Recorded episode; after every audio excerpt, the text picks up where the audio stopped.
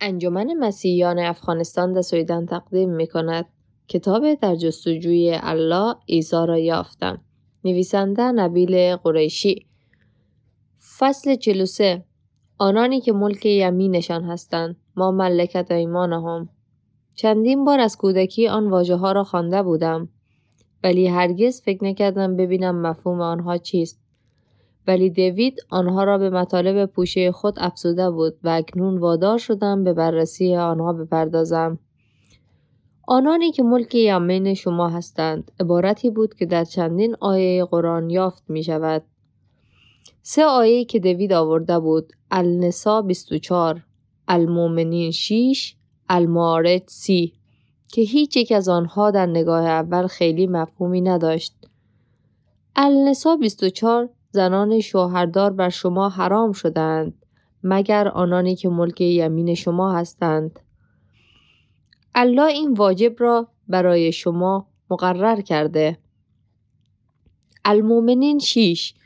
آن مؤمنانی که فروج و اندامشان را از حرام نگه می‌دارند جز از زنهایشان یا آنهایی که ملک یمینشان هستند که در آن صورت نکوهشی بر ایشان نیست. سی نمازگزارانی که فروج و اندامشان را از حرام نگه می‌دارند مگر از زنهایی؟ هایشان و از آنهایی که ملک یمینشان هستند که در این صورت نکوهش نمی‌شوند. من آن آیه ها را نزد امی بردم و از او پرسیدم که مفهوم آن عبارت چه بود. او گفت اشاره به کنیزانی دارد که مردان مسلمان با آنها ازدواج کرده بودند. ولی جور در نمی آمد. در آن آیه ها همسران به روشن روشنی از آنانی که ملک یمینشان بودند جدا بود. هنگامی که دوباره به تفسیر او گیر دادم او گفت دست نگه دارم تا در یک فرصت از پژوهشگران جماعت بپرسم. من پذیرفتم. در فرصت بعدی که پیش می آمد از آنها بپرسم. با امی را تنها گذاشتم. در این میان می‌دانستم که من خودم باید آن را بررسی کنم. پژوهشگران پیش از آن نشان داده بودند که کارشان ناقص بود و هیچ دلیلی نداشتم که فکر کنم این بار ناقص نخواهد بود. البته دوید تفسیر خود را برایم ارائه کرده بود ولی می دانستم که اشتباه بود باید اشتباه می بود استدلال او این بود آنانی که ملک یمینشان هستند. زنان برده بودند. به دست فاتحان مسلمان اسیر شده بودند. به گفته او المومنین شیش المارجسی. منظورشان این بود که مردان مسلمان می توانستند با زنان برده که به عنوان قنیمت جنگی اسیر کرده بودند رابطه جنسی داشته باشند. و همینجا تمام نمی‌شد. او استدلال می کرد النسا 24 ازدواج اسیران زن را باطل می کرد پس حتی اگر شوهران آنها زنده بودند مسلمانان می توانستند با آنها رابطه جنسی داشته باشند. این باور خود به تنهایی بیدادگر بود. او به طور زمینی اشاره می کرد که قرآن از تجاوز چشم پوشی می کرد به جز این چه می توانست باشد؟ اگر زنی در جنگ اسیر شده است که شاید پدر، شوهر، برادر یا پسرش برای دفاع از او به تازگی کشته شده باشد آیا چنین زنی حاضر می شود با جنگجویی که به تازگی عزیزترین مردان او را کشته رابطه جنسی داشته باشد؟ این اسلامی نبود که من میشناختم استغفر الله محمد من رهاننده بردگان و فرمانده مردان مقدس بود نه فاتح اسیر کننده ای که سپاه تجاوزگران را رهبری می کرد. اسلام چنان بیرحمی را اجازه نمی دهد. نمی تواند اجازه دهد. حتی اگرچه من در طول چند ماه گذشته چیزهای بسیاری آموخته بودم که همه دانسته های مرا به چالش می کشید. این یکی به کلی متفاوت بود. دیوید محمد را به بودن جانوری فاسد متهم می کرد. به طور ضمنی اشاره می کرد که اسلام بیوجدان و بیدادگر است. و در طول گفتگویمان به دیوید پریدم و او را برای تلاش در بلجن کشیدن پیامبرم سرزنش کردم.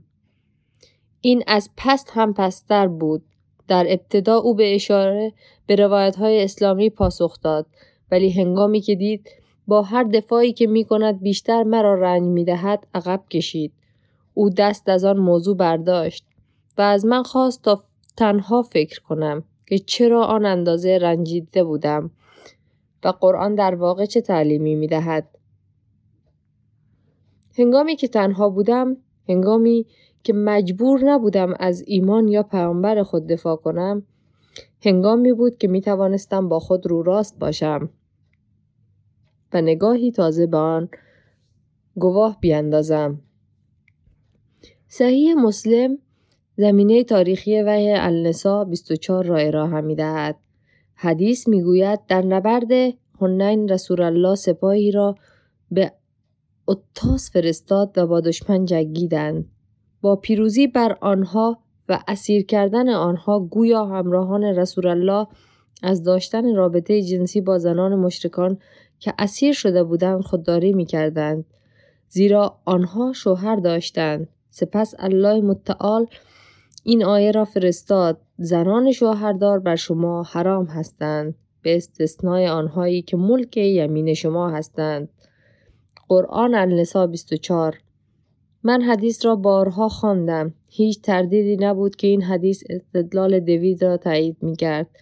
در واقع پیدا بود که استدلال دوید ملایمتر بود. حدیث می‌گوید که این آیه نه تنها به سپاهیان اجازه داد با زنان تازه اسیر شده رابطه جنسی داشته باشند بلکه هنگامی که آنها تردید داشتند که آن کار را بکنند به آنها جسارت داد. من نمی توانستم آنچه را می باور کنم. احساس می کردم دنیا دور سرم می چرخید من بیدرنگ کاری را کردم که دیده بودم شیخها و امامها انجام میدن. من نتیجه گرفتم که آن حدیث باید حدیث ضعیفی باشد. تنها یک حدیث آن هم از حدیث مسلم را به آسانی می‌شد نادیده گرفت. ولی دوباره این سنن ابو داوود بود که در واقع حتی توضیح بیشتری ارائه می‌داد. جنگجویان سپاه اسلام تردید داشتند با زنانی که هنوز شوهرانشان زنده بودند و در حضور شوهرانشان رابطه جنسی داشته باشند. این تفسیر رد بالای قدیمی توضیح می‌داد هنگامی که آیه النسا 24 نازل شد مردان برای رابطه جنسی با آن زنان در برابر چشم شوهرانشان پیش رفتند. صحیح بخاری دارای حدیثی مشابه است. آن حدیث نیز شر می‌دهد که جنگجویان سپاه اسلام برای داشتن رابطه جنسی با زنان اسیران زن دو دل بودند ولی به دلیل متفاوت جنگجویان نگران بودند که زنان باردار شوند. محمد با گفتن اینکه این خواست الله است که آنها باردار بشوند یا نشوند از نگرانی آنها کاست. صحیح مسلم برای توضیح بیشتر این حدیث می‌گوید که جنگجویان مسلمان نمی‌خواستند. آن زنان را باردار کنند زیرا تصمیم داشتند آنها را بفروشند. دیگر کامل بود. نه تنها دوید درباره مفهوم آنانی که ملک یمینشان هستند درست می‌گفت بلکه آن حقیقتی گریزناپذیر بود. آن حقیقت در قرآن بود در صحیح بخاری در صحیح مسلم در سنین ابو داود. و در تفسیرها آمده بود آنها در همه جا بود. چگونه ممکن بود قرآن اجازه می‌داد مردان با زنانی که تازه زندگیشان نابود شده بود رابطه جنسی داشته باشند؟ حتی گاهی در برابر چشمان شوهرانشان ایشان که اسیر شده بودند. الله و محمد هیچ نگران باردار شدن آنها زنان یا فروختن آنها به بردگی نبودند چگونه ممکن بود؟ اگر آنها مم... مردم من بودند که به دست مسلمانان اسیر شده بودند چه اگر من برای محافظت از خانواده ام جنگیده بودم و تنها می دیدم که ابا کشته شده بود چه می دیدم که باجی و امی این از کافی هم کافی تر بود. من به آخر کار رسیده بودم. دیگر نمی توانستم درباره آن فکر کنم. منقلب کننده بود و فکر کردن به آن موجب می شد از پیامبر و دین خود نفرت پیدا کنم به خود اجازه نخواهم داد از آنها متنفر شوم ولی راهی نیز برای توجیه آن پیدا نمی کردم. پس کارم به پایان رسیده بود. دیگر مبارزم به پایان رسیده بود. من سرانجام از پا در آمدم.